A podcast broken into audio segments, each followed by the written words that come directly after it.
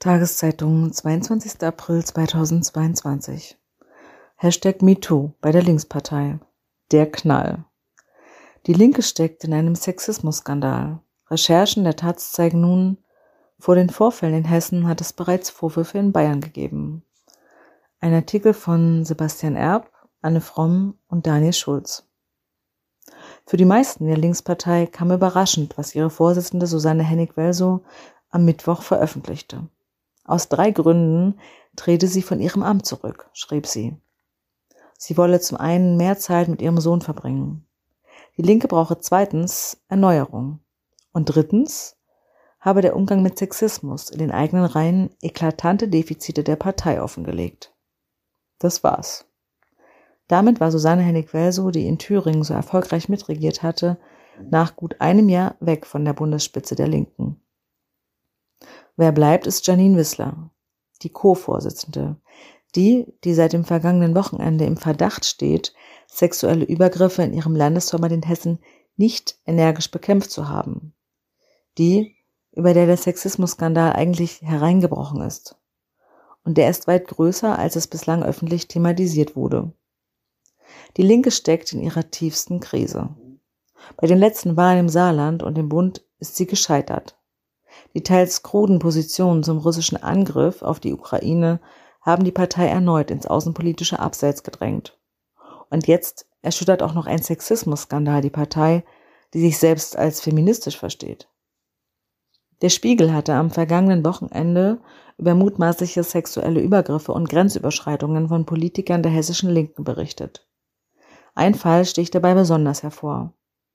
Von Herbst 2017 bis Sommer 2018 soll ein Mitarbeiter der Landtagsfraktion ein Verhältnis mit einer Frau gehabt haben, die noch minderjährig war, als sie sich kennengelernt haben. Als die Frau Schluss macht, steigt der Fraktionsmitarbeiter unangekündigt über den Balkon in ihre Wohnung ein und sie haben Sex. Am nächsten Tag schreibt er ihr in einer Mail, er habe die Nacht crazy romantisch prickelnd gefunden. Die junge Frau leitet diese Mail an die damalige Landesvorsitzende Janine Wissler weiter. Sie sagt, sie habe mit Wissler danach zweimal telefoniert, die sei dem Thema aber ausgewichen. Was damals in der Landtagsfraktion viele wissen, worüber Wissler und der Balkonkletterer aber nie offiziell reden, Wissler und er sind ein Paar. Der Spiegel schreibt von einem strukturellen Versagen einer Partei, die mutmaßlichen Opfern lange keine geeignete Hilfe anbot. Janine Wissler reagiert noch am Tag des Erscheinens auf den Spiegeltext. Die Parteivorsitzende schreibt, die Frau habe sie angemeldet und mit ihr telefoniert, aber in keinem dieser Kontakte wurde der Vorwurf des sexuellen Missbrauchs oder der sexuellen Gewalt erhoben. Sie hat mich auch nicht um Hilfe gebeten. Whistler schreibt, sie habe damals die Beziehung mit dem Fraktionsmitarbeiter beendet und sei bestürzt über den Vorwurf. Sie habe ihren ehemaligen Partner geschützt. Nach dem Spiegelbericht trendet auf Twitter Hashtag Linke MeToo. Beim linken Jugendverband Solid melden sich 60 weitere Betroffene von sexuellen Übergriffen bundesweit. Die Vorsitzende von Solid, Sarah Dubil, sagt, sie kenne keine Genossin, die noch nie sexistisch angegangen worden sei. Auch Hennig Welso wusste, dass Wiesbaden nicht der erste Fall von Sexismusvorwürfen ist. Ein anderer, bisher nicht öffentlich bekannter Fall hat die Bundespartei intensiv beschäftigt. Wegen dieses Falls hat der Parteivorstand eine Vertrauensgruppe gegründet, die Sexismusvorwürfe aufklären soll oder, so sehen es manche, die nur als Feigenblatt dient. Der Fall spielt in Nürnberg und beginnt im Jahr 2017. Mehrere Parteimitglieder werfen einem dortigen Stadtrat sexuelle Übergriffe und Grenzüberschreitungen vor.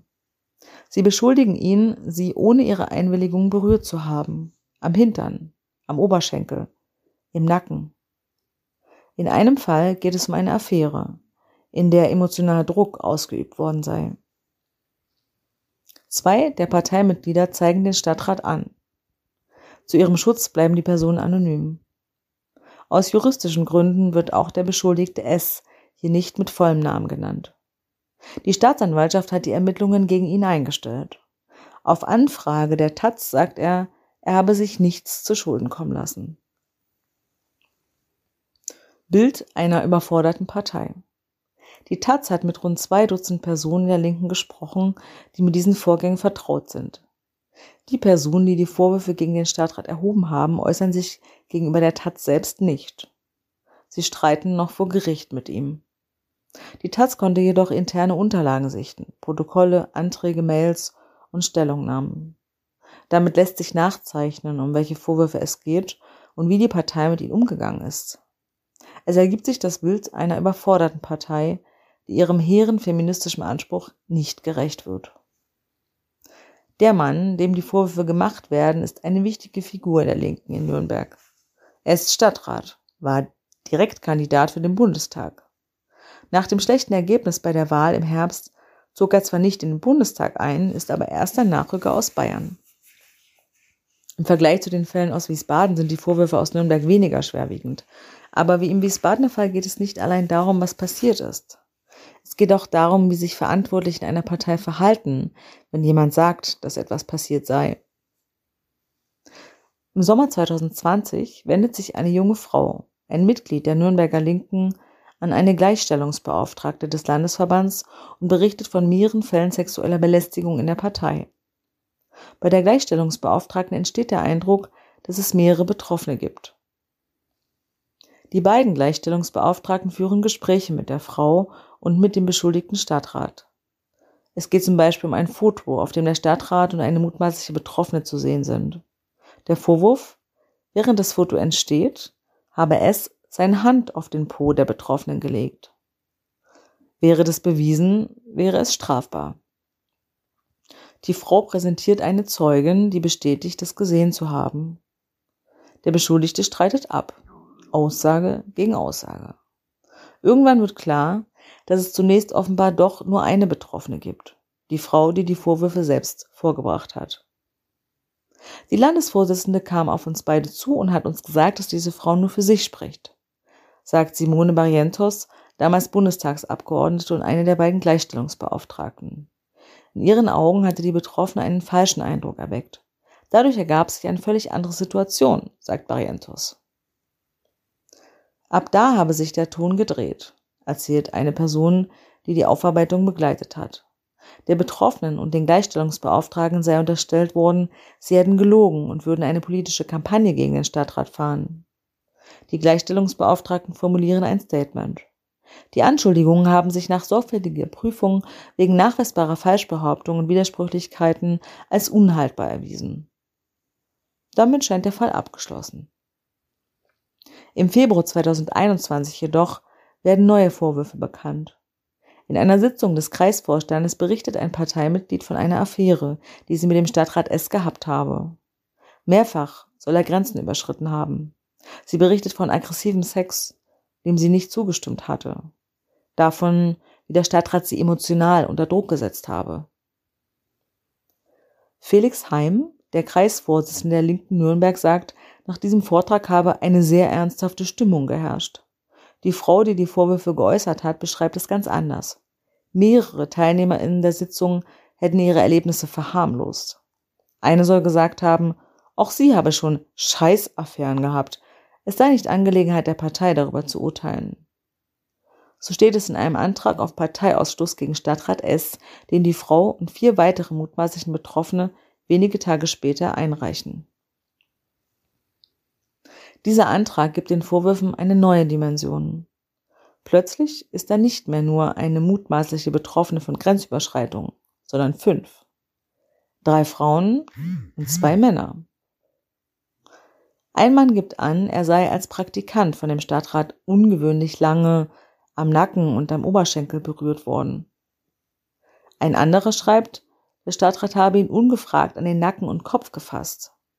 Gewehrt hätten sie sich nicht aus Angst vor dem mächtigen Stadtrat. Einer der Männer zeigt die Berührungen an, die Ermittlungen werden später eingestellt. Nachdem die neuen Vorwürfe bekannt geworden sind, Anfang März 2021 tritt eine der beiden Gleichstellungsbeauftragten, Eva Kappel, zurück. Sie erklärt, dass sie den Druck, der mit der Aufklärung einhergehe, nicht mehr aushalte. Anders als in der Einschätzung, die die Gleichstellungsbeauftragten nach den ersten Vorwürfen abgegeben haben, schreibt Kappel nun, sie könnte keineswegs mit Sicherheit sagen, dass alle Vorwürfe, die die Frau erhoben habe, Falschbehauptungen seien. Sie lehne es ab, dass Vorwürfe von Betroffenen generell abgetan würden, nur weil im Laufe des Verfahrens einmal Zweifel aufgekommen seien. Der Rücktritt der Gleichstellungsbeauftragten, die neuen Vorwürfe für den Landesverband passiert all das zu einer ungünstigen Zeit.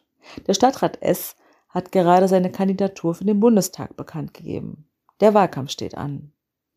Einen Kandidaten mit Sexismusvorwurf kann sich die Partei nicht leisten.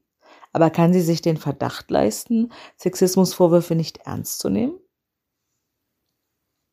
Einige im Landesvorstand argumentieren, man könne den Stadtrat nicht mehr für den Bundestag aufstellen. Das Risiko, dass die Vorwürfe öffentlich würden, sei zu groß. Andere berufen sich auf den offiziellen Beschluss der Gleichstellungsbeauftragten. Sie glauben, die Vorwürfe würden bewusst gestreut, als politische Kampagne. Es ist schließlich der Stadtrat selbst, der die Sache in der Partei bekannt macht.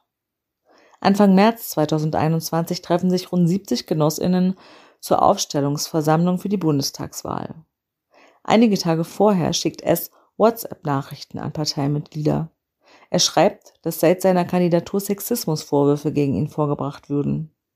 Er habe sich allen Gesprächen gestellt. Es handle sich um Verleumdungen mit dem Ziel, seine Kandidatur zu verhindern. Bei der Versammlung spricht er einige Vorwürfe an, das berichten mehrere Personen, die dabei waren. Sie beschreiben seine Rede als aggressiv. Mehrere Rednerinnen ergreifen für ihn Partei. Am Ende der Veranstaltung geht seine Ehefrau auf die Bühne, zeigt mit dem Finger auf die Frau, die die Vorwürfe erhoben hatte, nennt ihren Namen und ruft, sie soll sich schämen für ihre Lügen. Sie bekommt Standing Ovations. Die mutmaßliche Betroffene beschreibt diesen Abend als schwer erträglich. Würden wir im Mittelalter leben, hätte der wütende Mob auf der Versammlung meine Unterstützerin und mich auf dem Scheiterhaufen verbrannt, schreibt sie später in ihrem Antrag auf Parteiausschluss des Stadtrats. Mit diesem 45-seitigen Antrag beschäftigt sich die Landesschiedskommission. Kurz nachdem er eingegangen ist, schickt ein Mitglied dieser Kommission eine Mail an die Frau, die die Vorwürfe erhoben hat. Meint ihr im Ernst, dass die Landesschiedskommission parteiinterne Bettgeschichten recherchieren und bewerten soll? Ich weigere mich und finde eure detaillierten Ausführungen peinlich. Als ich in deinem Alter war, gab es die Devise, wer zweimal mit demselben pennt, gehört schon zum Establishment. Man kann die Fälle aus Nürnberg und Wiesbaden als Generationenkonflikt lesen, so wie die SMS das nahelegt. Walkies gegen Boomer. Nur täte sich die Partei keinen Gefallen damit. In den vergangenen zehn Jahren sind 30.000 neue Mitglieder eingetreten. 20.000 davon unter 30. Wenn die Partei eine Zukunft haben will, dann sind es diese Mitglieder, die sie gestalten. Die Landesschiedskommission bietet den Beteiligten Nürnberg schließlich eine Schlichtung an. Der Landesvorstand offeriert den mutmaßlich Betroffenen eine Mediation mit oder ohne den beschuldigten Stadtrat. Die mutmaßlich Betroffenen lehnen ab. Sie bleiben bei ihrer Maximalforderung. Der Stadtrat soll aus der Partei ausgeschlossen werden. Einige im Vorstand empfinden diese Forderung als Affront. Die Hürden für einen Parteiausschluss sind hoch. Wieso sollte man ein wichtiges Mitglied ausschließen, zumal auf der Basis von Vorwürfen, die schwer zu beweisen sind? Für die Betroffenen hingegen sind die Angebote, die der Landesvorstand macht, nicht akzeptabel. So sollten sie sich mit dem Mann zusammensetzen, den sie der Belästigung bezichtigen und der das bestreitet. Ende März folgt wieder eine Versammlung zur Vorbereitung der Bundestagswahl. Es sollen die Listenplätze für die Kandidatinnen vergeben werden. In kleiner Runde bespricht der Landesvorstand die anstehende Veranstaltung. Am Ende fragt jemand, wie man damit umgehen wolle, wenn auf der Versammlung, die per Livestream übertragen werden soll, jemand die Vorwürfe gegen den Stadtrat anspricht. Dann soll darauf jemand geantwortet haben, müsse der Livestream eben leider kurz ausfallen. So berichten es Leute, die in der Besprechung dabei waren. Aber niemand thematisiert die Vorwürfe am nächsten Tag. Es wird nominiert für Platz 6 der Landesliste. Zu dieser Zeit ist das ein aussichtsreicher Platz. Vorwürfe weder strafrechtlich noch parteirechtlich relevant. Während mehrere Parteimitglieder dem Mann als Belästigung vorwerfen, nominiert der Landesverband ihn für den Bundestag. Die Partei habe sich dagegen gestellt, die neuen Vorwürfe aufzuklären, sagt eine Person, die die Aufarbeitung begleitet hat. Es sei darum gegangen, dass die richtigen Leute auf den richtigen Listenplätzen nominiert werden. Die Verantwortlichen im Kreis- und Landesvorstand weisen das zurück. Der Kreisverband hatte nach den neuen Vorwürfen einen Juristen beauftragt, zu untersuchen, ob die Partei gegen den beschuldigten Stadtrat vorgehen muss. Die Taz kennt den Inhalt des Gutachtens. Der Jurist kommt daran zu dem Schluss, die Vorwürfe seien weder strafrechtlich noch parteirechtlich relevant. Im Mai 2021 stellt die Staatsanwaltschaft ihre Ermittlungen gegen den Stadtrat ein.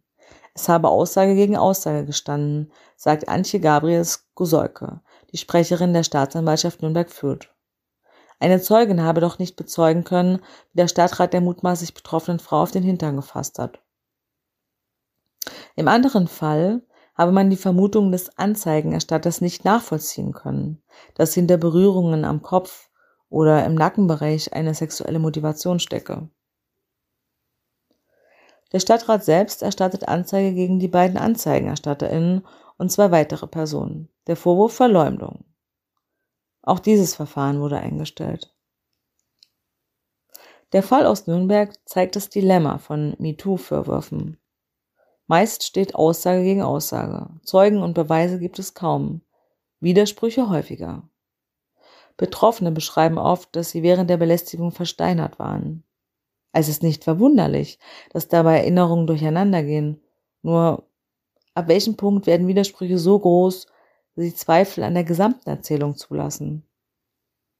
Am Ende gilt oft im Zweifel für den Angeklagten. Ein Freispruch ist es selten. An allen Beteiligten bleibt etwas kleben. Am Beschuldigten der Verdacht, dass er doch nicht ganz sauber ist. An der Gegenseite der Verdacht, dass sie eine Schmutzkampagne fahren. Über seine Anwältin fordert der Stadtrat die, ihn beschuldigen, auf Überlass Unterlassungserklärungen zu unterschreiben. Sollten sie weiter Falschbehauptungen verbreiten, drohten ihnen hohe Strafen. Auf Twitter lässt er Tweets blockieren, die die Vorwürfe gegen ihn erwähnen. Über das, was sie dem Stadtrat vorwerfen, können sie nun also nicht mehr sprechen. Die Anwältin des Stadtrats ist selbst Genossin der Linken. Im vergangenen Sommer wurde sie in die Bundesschiedskommission der Partei gewählt, also in das Gremium, das über die Vorwürfe in Nürnberg auch informiert war und sich mit ihnen hätte befassen können. Im Juni vor der Bundestagswahl erreichen die Vorwürfe aus Nürnberg die Bundespartei. Sie werden aber nicht etwa durch bayerische Funktionäre in den Parteivorstand getragen. Die Betroffenen selbst vertrauen sich Vorstandsmitgliedern an. Eine trägt das Anliegen in den geschäftsführenden Bundesvorstand. Passiert ist erstmal nicht viel. Dafür treten die Parteivorsitzende Janine Wissler und Bundesgeschäftsführer Jörg Schindler mit dem beschuldigten Stadtrat im Wahlkampf in Nürnberg auf. Da hätten sich manche mehr Distanz gewünscht. Kurz vor der Bundestagswahl kommt doch noch Bewegung in die Sache. Eine der Betroffenen aus Nürnberg schreibt E-Mails an alle 44 Mitglieder des Parteivorstands und fordert sie zum Handeln auf. Erst auf diesen Druck von außen wird der Nürnberger Fall in dem Gremium diskutiert und auf einer Klausurtage im Oktober eine Vertrauensgruppe eingerichtet. Darin sollen fünf bis acht Personen aus dem Vorstand Opfern von Übergriffen Machtmissbrauch und Diskriminierung innerhalb der Partei zur Seite stehen. Die Gruppe arbeitet ehrenamtlich, bekommt kein Budget und keine besonderen Befugnisse. Die Gruppe widmet sich als erstes den Vorwürfen in Nürnberg. Sie sprechen mit denen, die die Vorwürfe erhoben haben und mit dem Kreisverband. Sie bitten auch den beschuldigten Stadtrat um ein Gespräch. Der antwortet auch, aber das Gespräch kommt nicht zustande.